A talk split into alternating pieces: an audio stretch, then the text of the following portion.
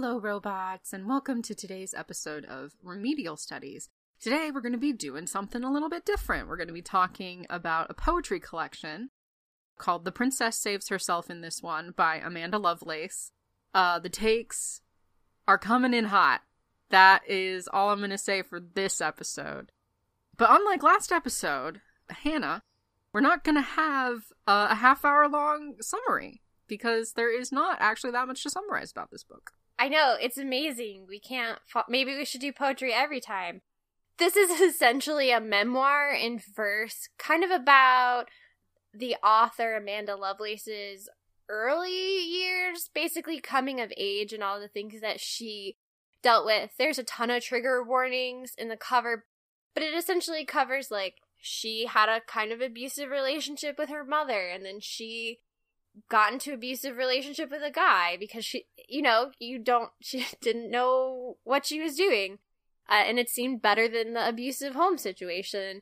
And then people died and she had to deal with all of this stuff. And basically it's about her coming into her own as a woman and how she got through all of the traumatic things that happened to her.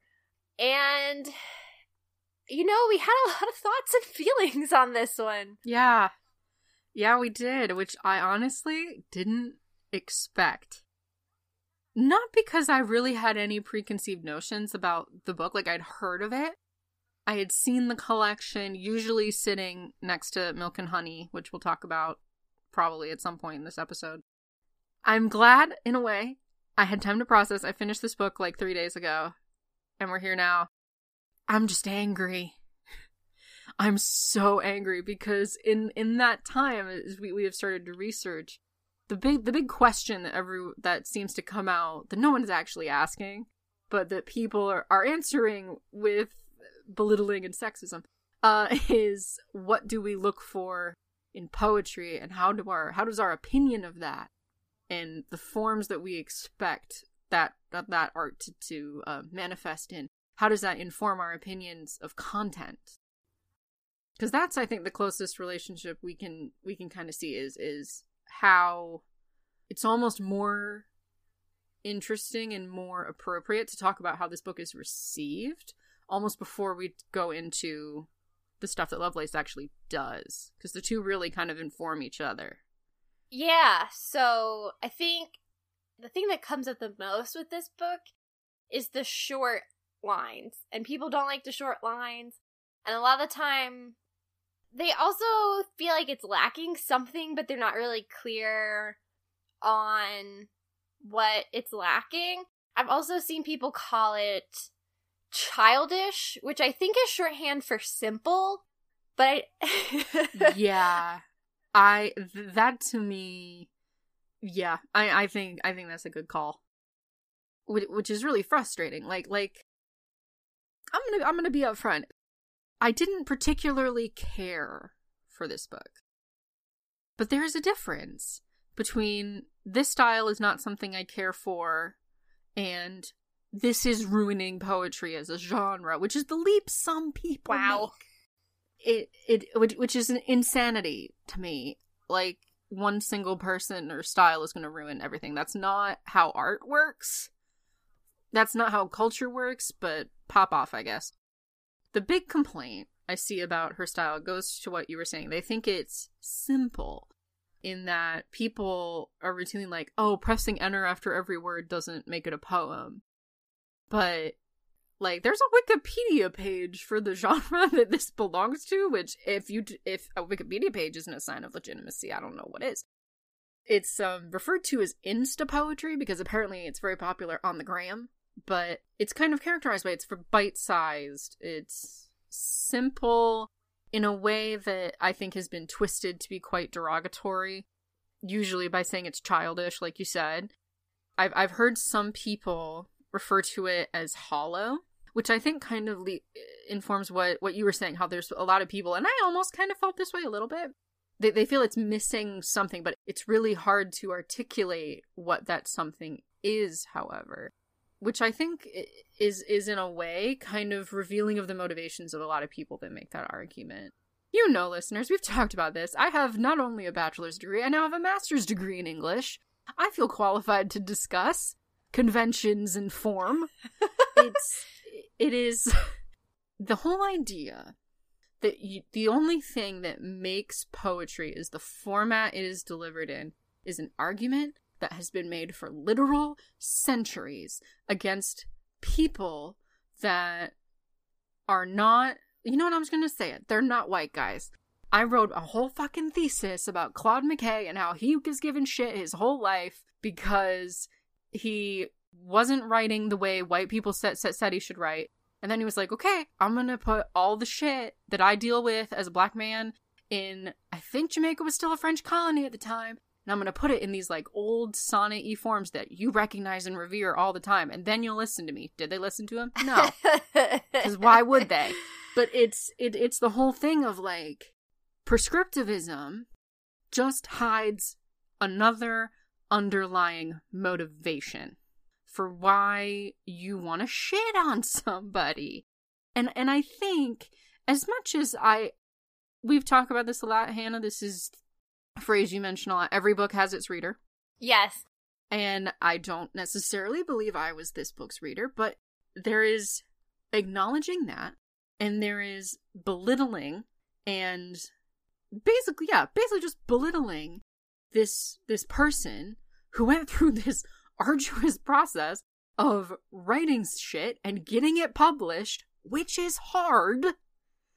And now now people want to say it's too simple or it's too easy or it's not real. And that seems to be a lot of the thing thing that people fall back on, which might be inter- interesting to talk about, is people ha- seem to have a very sturdy idea of what real poetry is, but they can't articulate it. And I don't think I could, to be fair. Like, maybe it's like, what's that old phrase? It's about pornography, but it's like, you know right. it when you see it. Obscenity. Obscenity trial. Obscenity, yeah. Thank you. You know it when you see it. But it's, it, it, I feel like my stutter's really bad at it because I'm getting so pissed off. But like, it, it's a whole thing about why we value what we value in art and what other factors can be contributing to that. Is every person who doesn't like this book a sexist sack of shit? Probably not. I mean, statistically, probably not. But I, I do think that is a large part of not just I not just like negativity. I think a lot of people can be negative to things that they just personally don't like. But there's like some weird vitriolic cabal against this kind of style of poetry. That, that to me, in my experience of studying art and also seeing people shit on things p- other people like, because I've been on the internet since I was but a wee, but a wee lass, it's, at some point, I don't think it's necessarily about just the poetry. No. Or it is, but that's really about something else. Yeah, I mean, I'm going to go out on a limb here and say that I think this is the natural progression of the form in the current time and in the and in the mm-hmm. space of social media. Like, we're no longer coded to do the long form. In especially in like like no one sits on their phone. I mean, I do, but I don't count. Like, no one is sitting on their phone and looking at, like, a novel-length Instagram post. You are skipping that. You are, you are leaving it minimized. But you might be looking at, like, you know, those things that we have on our page, which are, like, a color background and some nice text and, like, a snippet of something very, you know, pithy and smart or whatever. And I think that's where the form is going, and that's what these poems really are. And I think they really speak to, like, someone m- younger than us. And and we talked th- a little bit about that before we got the show going, is that Amanda Lovelace has a lot in common with us. Like, we're very, yeah. we're very similar to Amanda Lovelace. We grew up in early Tumblr culture, or I guess we, we came of age in early Tumblr culture. We're the Harry Potter generation. We are young white women.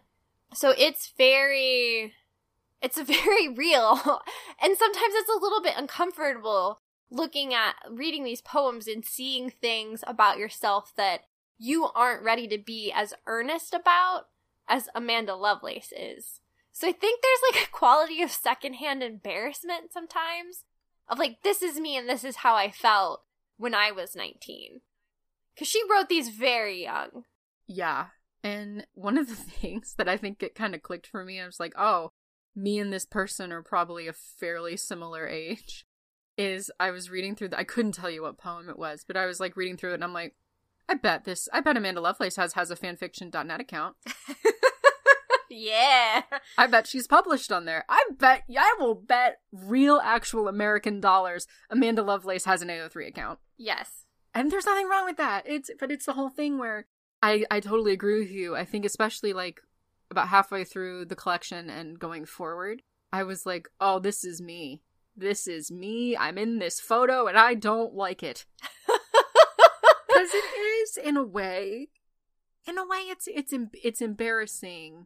But in the way that it's, it's embarrassing to feel exposed in that, in that way. Because I think it almost is a kind of exposure, seeing a part of yourself that you've owned, like, I don't, I don't know about everyone else, but I, I kept fairly private. Mm-hmm.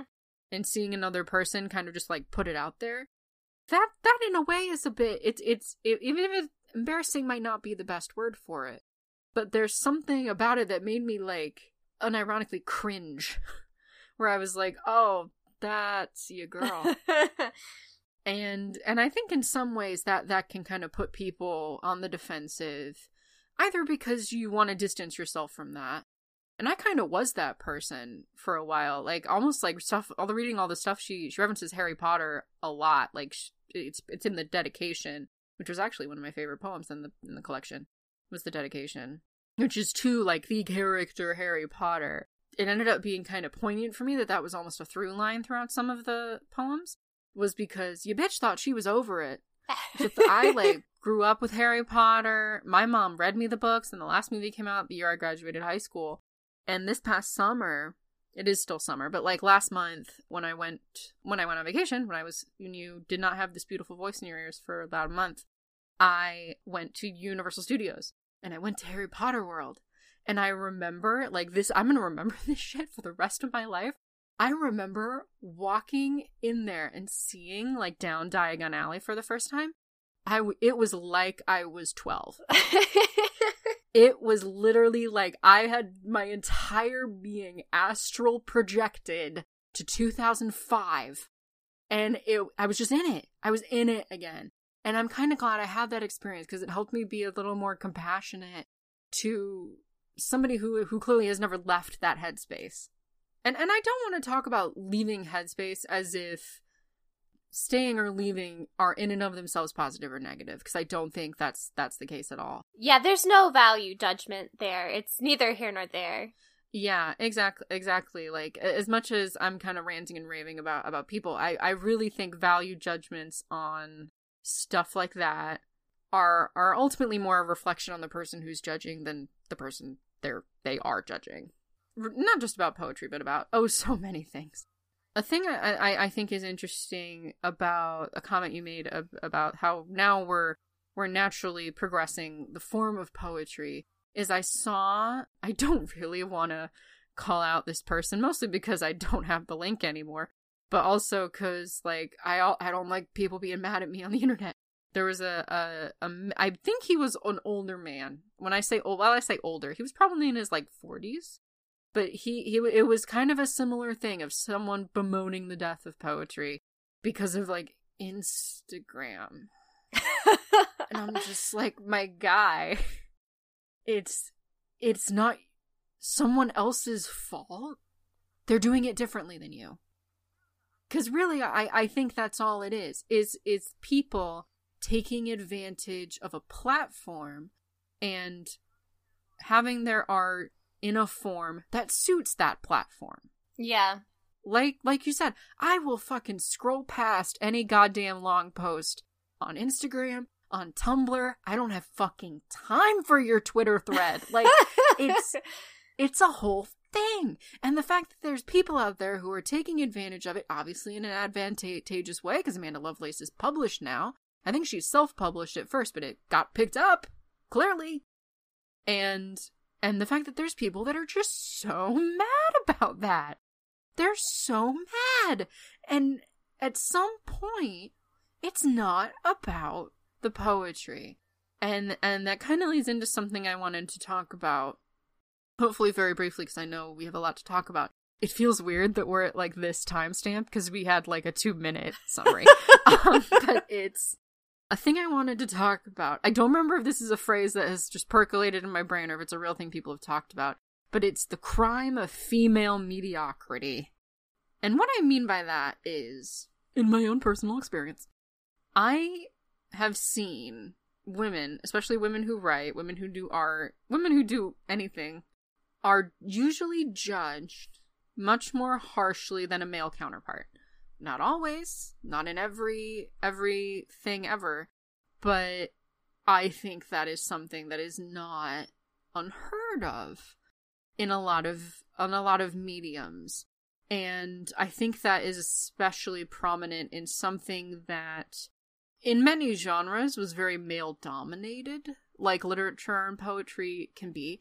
It reminds me, this is kind of a separate idea, but it kind of reminds me of, this was many years ago, um, The Fault in Our Stars had just been published, I think it was two thousand twelve, and people were, like, hailing John Green as, like, the savior of Y A literature, and John Green himself was like, okay, but what about Suzanne Collins? Fuck, what about Stephanie Meyer? Like, you can think what you want about Twilight, that shit, and The Hunger Games legitimized Y A lit. Like, that, I, w- in this essay, I will. Like, it's, it, it's a whole thing.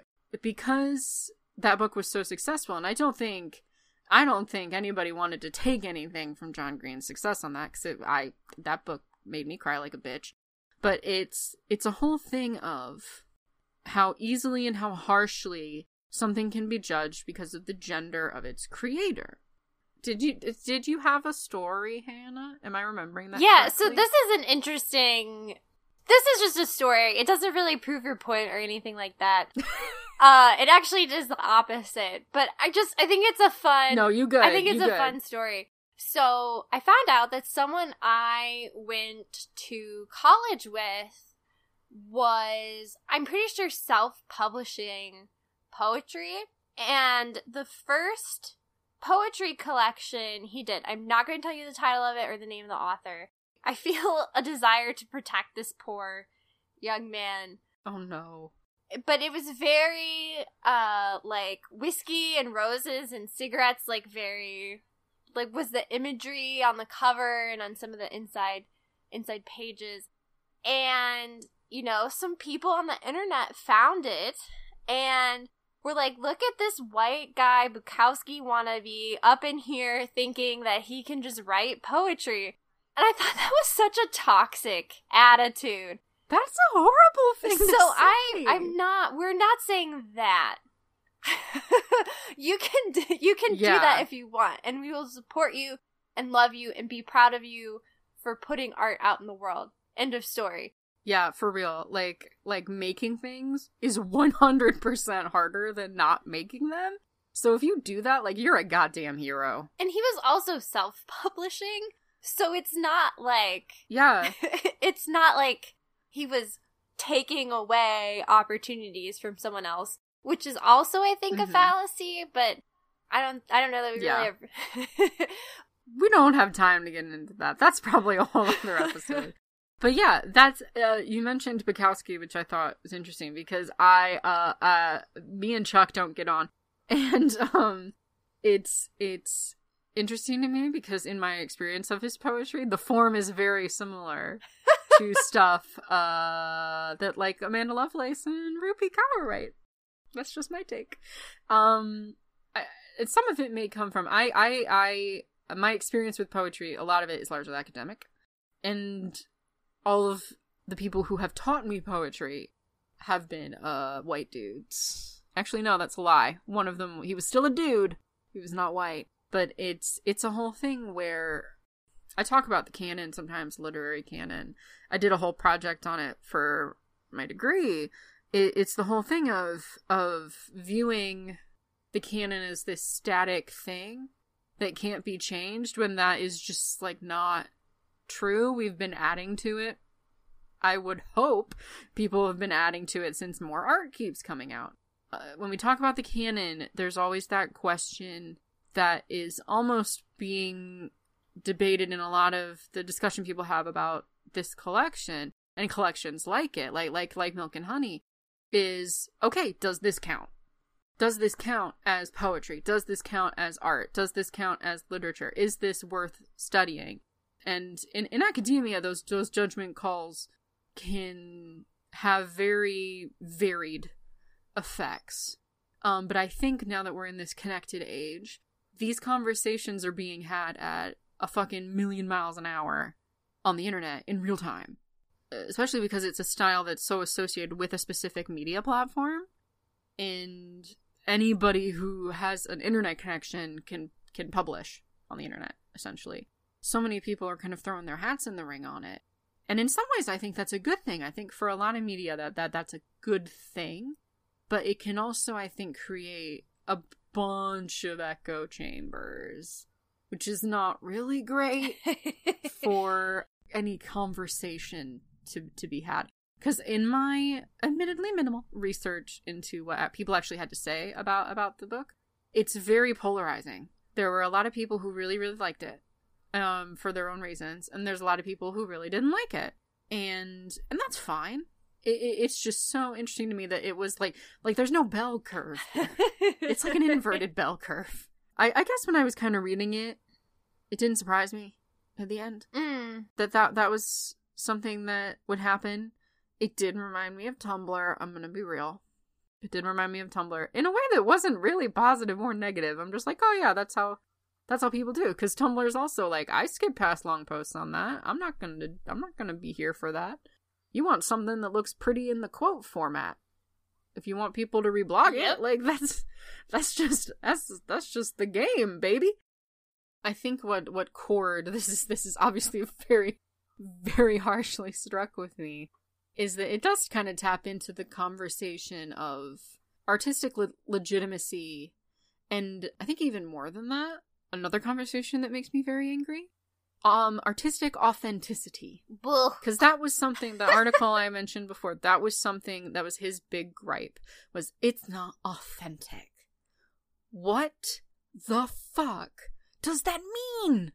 Have you even read The Man in the High Castle? Can you oh. please do that and then write me a book report and we'll talk about it then? But I can't I can't deal with you right now. Oh my god. And and I think that in particular struck me as something that is quite gendered. We've talked about that briefly. If I remember correctly, we talked about it way back in the day on the Taylor Swift episode. There there was the whole thing, Reputation had just come out. Because there's the conversation. Weirdly enough, I saw this on a Tumblr post the other day where people were talking about her new song because everyone talks about Taylor Swift. And she, a person was talking about the real Taylor Swift. And and they they weren't talking in literal terms. They weren't talking as like, oh, who is Taylor Swift really? They were talking about a sound. I, I thought the word choice of, oh, this is the real insert artist here. Well, the real Slim Shady, please stand up. It was interesting to me because they clearly didn't, they didn't mean that her new music was bad. They just thought it wasn't as authentic. We had that whole conversation with, I mean, Lady Gaga's always had that as part of her career. So many people that we, we will not have time to name. But it, it is something that I that I think, even if it doesn't necessarily begin with that, can become a conversation that hinges on gender. And it is something that, in my experience, male authors, in in particular, are not as as subject to. Yeah, it's like women are performing and men just are, and that is not yes, fair. Precisely. Male fantasies, male fantasies. Say it three times, she appears in the mirror. Like, it's it, it's the whole thing. It is the whole thing. You just, you hit it so right. Women are permanent acts of performance art. Ugh. Ugh. I don't, I don't want to be here. Yeah, um... let's move on. um, a thing I want to talk about that might, that might leapfrog off that fairly well is, is a big thing because of the title, The Princess Saves Herself in This One. Lovelace uses a lot of very archetypal language to talk about herself and in some ways the reader. That's something that I've always have found very interesting is the idea, um, women I think especially do this in terms of like royal titles, the idea that you can claim something um like like an art like an archetype, like a princess, a queen, a damsel. Uh, there's talk of dragons. Here there be dragons in this collection. And and I found myself wondering over the course of the collection what, what, what purpose it, it was serving. And I think part of the answer that I, I came to is that in some ways, it's a way to translate very complex, very complicated inner world emotions you can have about yourself into something that is fairly simple to relate to and to understand. Because, like, weirdly enough, I was reading, I think, Volume five of The Sandman today, and there's a whole scene at the end where uh, Barbie, the main character of the collection, is talking about how everyone around her, including herself, has this huge inner world. No matter how boring they look on the outside, everybody has this intense, intricate inner self. And communicating that is, first of all, one of the reasons that makes being in relationships so terrifying. But also, it it is it is it's difficult. Like, how do words? It's it's hard. And I think when I originally was thinking about talking about this, I almost wanted to phrase it as Lovelace hiding behind that kind of language, but I don't think that's what it is. I think a lot of it is almost propping herself up on not not maybe not propping herself up, supporting herself with that language. And especially when it comes to things that are more empowering, like the ideas of a knight in shining armor and how you can be that for yourself and, and stuff like that. As cliche as it can sound, and I and I and to be clear, I do not. I kind of disagree with the with the idea that cliche is a synonym for bad, and I kind of always have. It it was interesting to me to see that manifest so explicitly. That it was like, oh, this is the language I'm using to talk about myself because that is um, what I can understand and what you can understand, and we are all together. Yeah. And I think that is kind of tied to not a system of thought about literary criticism that I particularly enjoy, but it is very Joseph Campbell. Hero with a Thousand Faces? Yeah, and Carl Jung, mm-hmm. which does talk a lot about archetypes and how they're supposed to be like this sort of underlying symbolic er memory that sort of we all have. And I don't know if I agree with that, but I feel like in a weird way, because that literary criticism movement was so popular for so long, that it kind of infected writers and it keeps getting passed down. So it was like a self-fulfilling prophecy. I think that's real. I think that's totally real. It's also very Western focused. Mm-hmm. So, like, of course, like, cultures who have been in close conversation with each other for hundreds of years are going to have, you know, similar stories, probably. Mm-hmm. But, I mean, I've been reading some, like, East Asian fairy tale retellings of, of like, their own fairy tales. And I'm like, these are not like anything that we have. That literary criticism school is very couched in the West. So I, I just want to note that and mention it and then also immediately dismiss it. As we do here. As is the way. But for real though, I think couching that is, is pretty fair because it is something that has become a bit of a self-fulfilling prophecy. And I'll be real, I kind of enjoy it in, in the way that I, I I will read any fairy tale Y A retelling you throw at me. I will yeah, garbage that it. shit up. I am into it. Yeah, the whole idea that there is some, like, universal memory that we all share and that's why we communicate in this way, that's kind of bullshit. Yeah. Except for now, as you say, it has infected so many things. Like, right. our our ideas of what those words mean came from people who really thought that was a real thing. And I would argue that it's not. Yeah, I, I agree.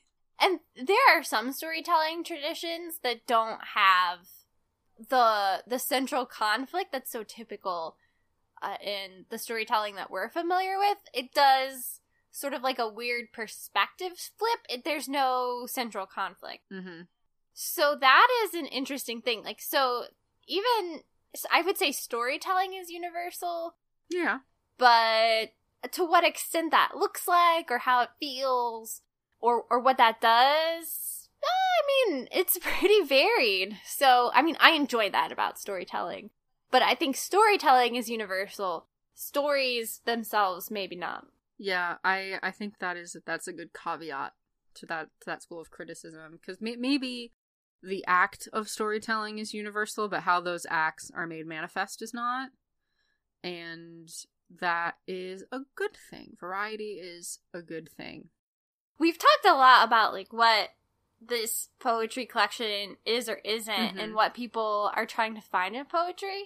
Do you want to talk about maybe what we personally are looking for in poetry to try and get a handle on that slippery what is it and what makes it good question? Yeah, I think I think I'm game for that.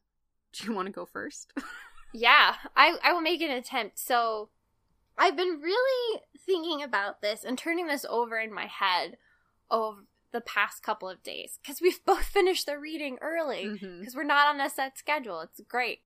And, like, I want the words to do something. Like, I want there to be a trick. I want to be, I want, it's like a magic trick, right? Mm-hmm. I want something to happen between the beginning and the end of the poem that surprises me, I think is what I'm looking for. I'm looking for a surprise. I'm looking for a punch in the gut.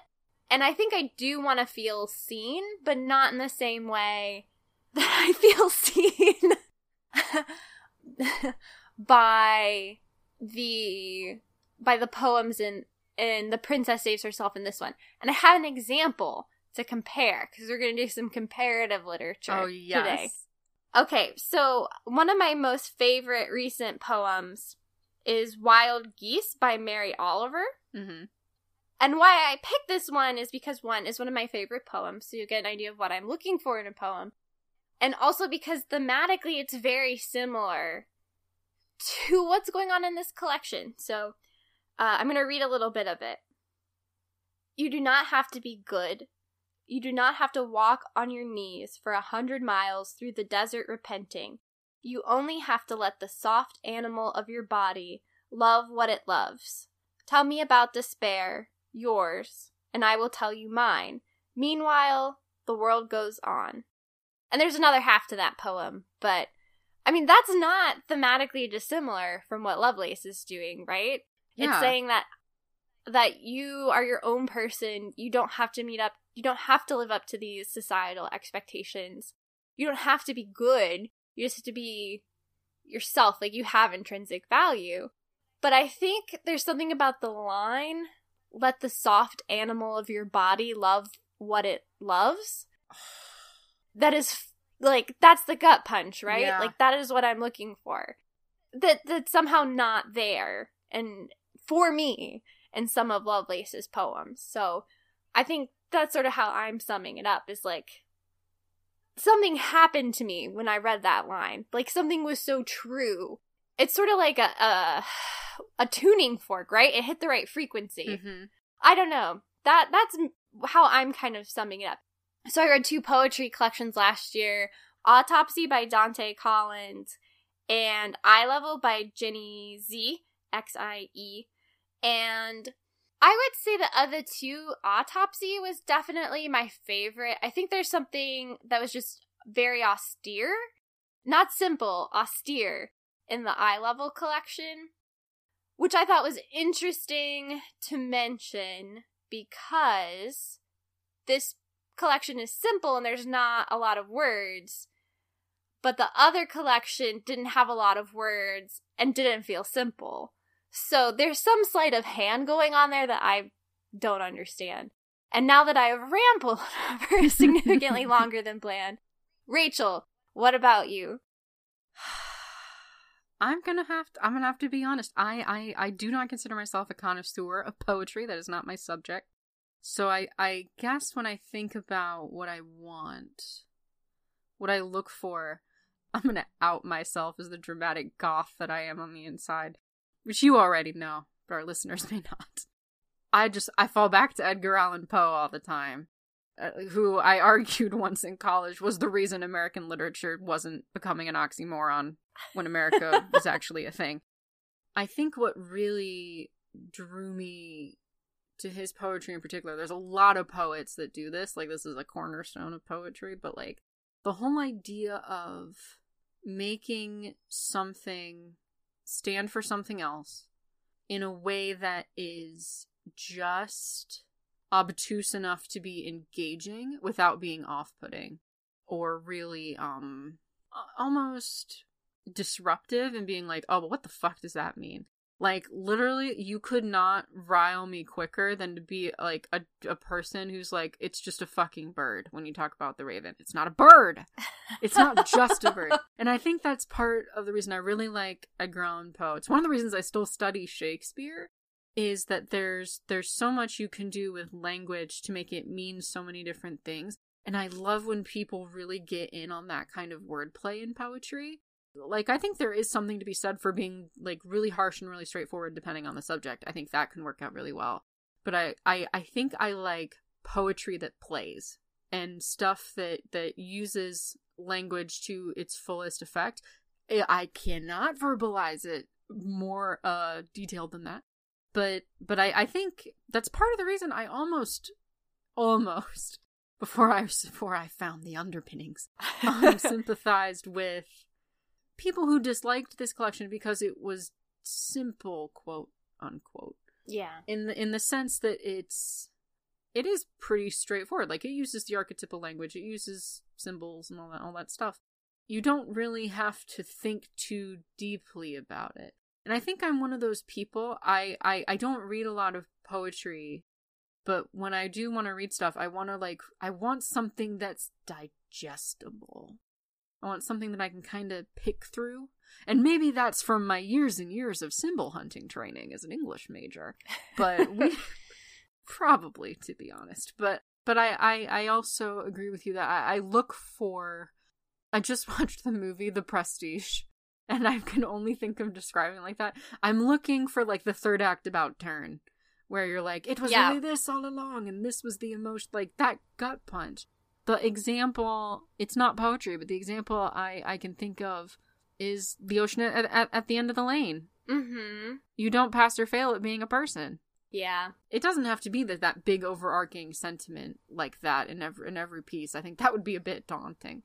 The way you can affect people with that kind of language. M- manipulation is always something that has really fascinated me. Mm-hmm. And I think it's it's one of the reasons I keep going back to who I go back to. I, I need to broaden my poetical horizons, though.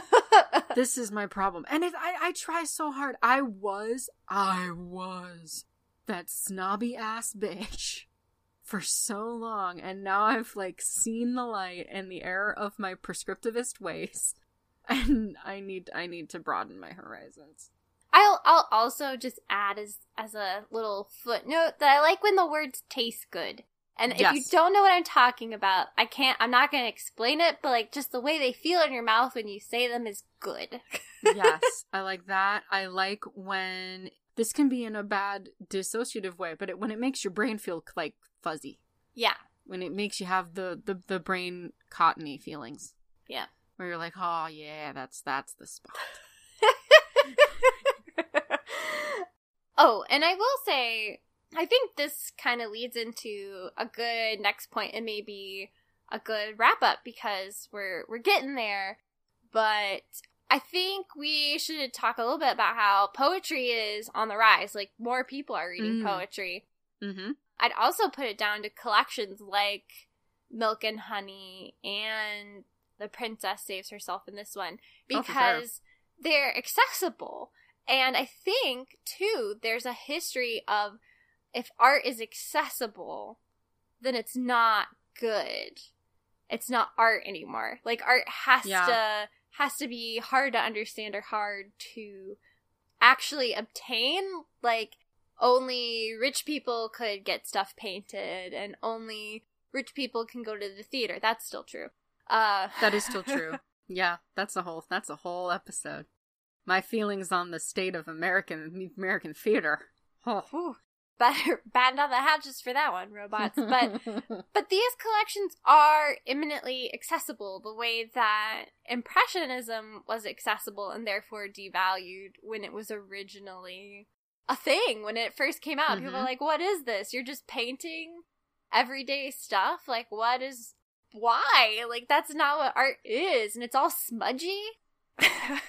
Yeah, like, what is this? Why are you doing this? There's no purpose here. It's not real. And we're having that conversation today, even though, like you said, more people are reading poetry. I see more poetry collections than anything else and anymore. And, and, and that's, like, more people making and enjoying art is a good thing.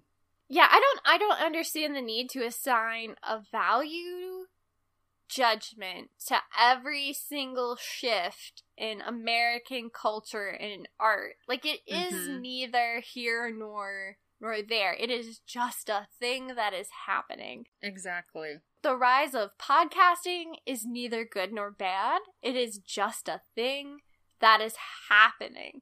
So, yeah, us being on our phones all the time, I don't even know that that's good or bad. That is a thing that is just happening. And I mean, you can you can argue either way, and I think at some point you do have to assign a value judgment, but I don't think it's at the level that we're currently trying to do it. Yeah. Like, there, there are pros and cons and good and bad to each of the developments, but it's not necessarily like, you know, and and I hate this. Can I tell you the one thing that I hate more than anything? I just yes. hate it. It's this human, this this human tendency to assume that because one thing is growing in popularity, that it means that all other... like, things of that kind are therefore dying or less valued as a result. Yes. And I just, I hate it so much. Yeah, because it doesn't make sense. Mm-hmm. It doesn't make sense. It is literal apples to oranges. Yeah. And that is the crux of a lot of people's arguments. So, like, oh, real, authentic poetry is dying because of Insta-poetry. And I'm like... I'm like, it's not a competition. Yeah. You clearly think it is, mm. but it's not. Yeah. I mean, we made Instagram up, but we also made up the idea of authenticity. So. Yes. We also we made up sonnets. Why is a sonnet written the way it is? Because people decided that's what you should do. Yeah. That's it. Oh. Got any final thoughts, Rachel? uh, I think my final thoughts on this is... Though it is, it is but folly to try to ascribe some sort of reality or legitimacy to any kind of art, like to say what real art is. I think ultimately what art does is it makes people have reactions. And this book does that. Whether that is what Amanda Lovelace intended or not, you know we don't care here. It is something that has contributed to an ongoing cultural conversation. I think it's important for us all to remember that as much as I truly believe Roland Barthes will one day rise from the grave and lock J K Rowling out of her Twitter account, it is important to remember that everybody in this conversation, authors, readers, even people who really harp on things for no reason other than internalized misogyny, they're all people. Everyone is a person, and we're all just trying our best out here. And and even though this book was not my cup of tea, I was not the reader for it, it takes a hell of a lot of bravery and chutzpah to write down some of the shit that she talks about in any way. And then to not only publish it yourself, but to go through the process of getting it published by a publisher. That... Is is regardless of content, regardless of what I personally think about about the poetry itself, that is impressive. Okay, robots, that is all we have for you today. I hope you enjoyed our conversation about The Princess Saves Herself in This One by Amanda Lovelace. We are happy to be out here with you, screaming at strangers on the internet. Thank you for humoring us, as always. I'm very excited to announce that I will be going on vacation So, so Rachel may or may not do something in the interim. No pressure on Rachel, because she's working. She's working full time. Yeah, I might. I might. I might do it. I definitely always have things to yell about. Uh, so I will definitely be considering it. That solo life is hard, though. I wouldn't wish that on anybody. But next time, whenever that may be, uh, thank you for your patience as we try to adapt to uh, our changing lives. It's very difficult. We're going to be talking about The Earth Moved, on the Remarkable Achievements of Earthworms by Amy Stewart. So we're going to do some narrative nonfiction, uh, some science writing. So I'm very pumped for that. We haven't done that before. Mm-hmm. The biology stuff's probably going to come out. I know. Will, will the biology bachelors jump out? It will. It'll just... You'll just see it. It'll, it'll jump out of nowhere and just tackle me I to know. the ground. Like how my senior thesis jumped out in this episode. Cool! You didn't know that was coming.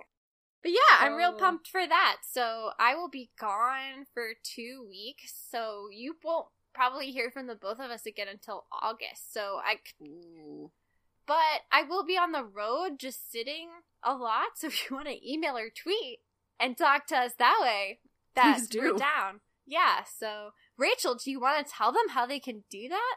I will tell you how you can do that. The easiest way to get in touch with us is, of course, on, on the Twitters. Um, we're at Remedial Studies. The other ways you can get in touch with us, we're on Instagram, at Remedial Studies, Tumblr, remedial studies dot tumblr, no, remedial studies podcast dot tumblr dot com. And uh, please uh, send us an email. My good friend Claire sent us an email, which was really cool. Uh, she listened to, like, the whole show while I was on vacation and said some very nice things about it. If you would like to be like Claire, we all should, but you can email us at remedial studies podcast at gmail dot com. I think that is all of our socials. Again, thank you guys for your patience as we're being kind of loosey-goosey with it. For a long, long time when we were recording this, I wasn't working. I was doing school, which is still kind of work. But it's different than having to be at a place nine hours a day.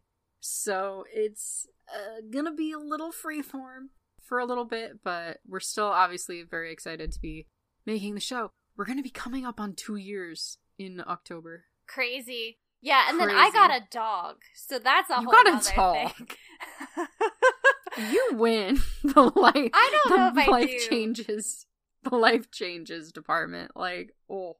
So maybe there'll be pictures of my dog for y'all.